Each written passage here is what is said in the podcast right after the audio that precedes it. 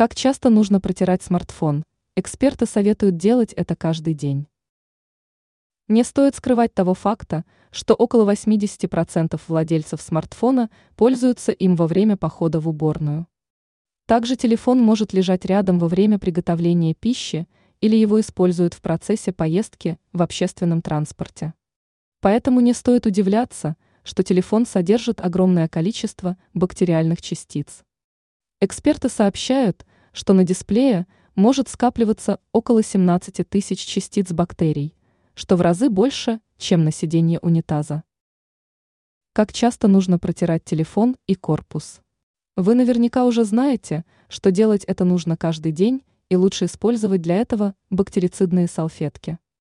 Но ни в коем случае нельзя заливать жидкость в отверстие, погружать его в воду или использовать жесткие абразивные ткани. В процессе очищения устройства лучше отключить от зарядки, а лучше вообще выключить смартфон. Не забывайте протирать футляры и другие аксессуары. Ткань лучше смочить 70% спиртовым раствором.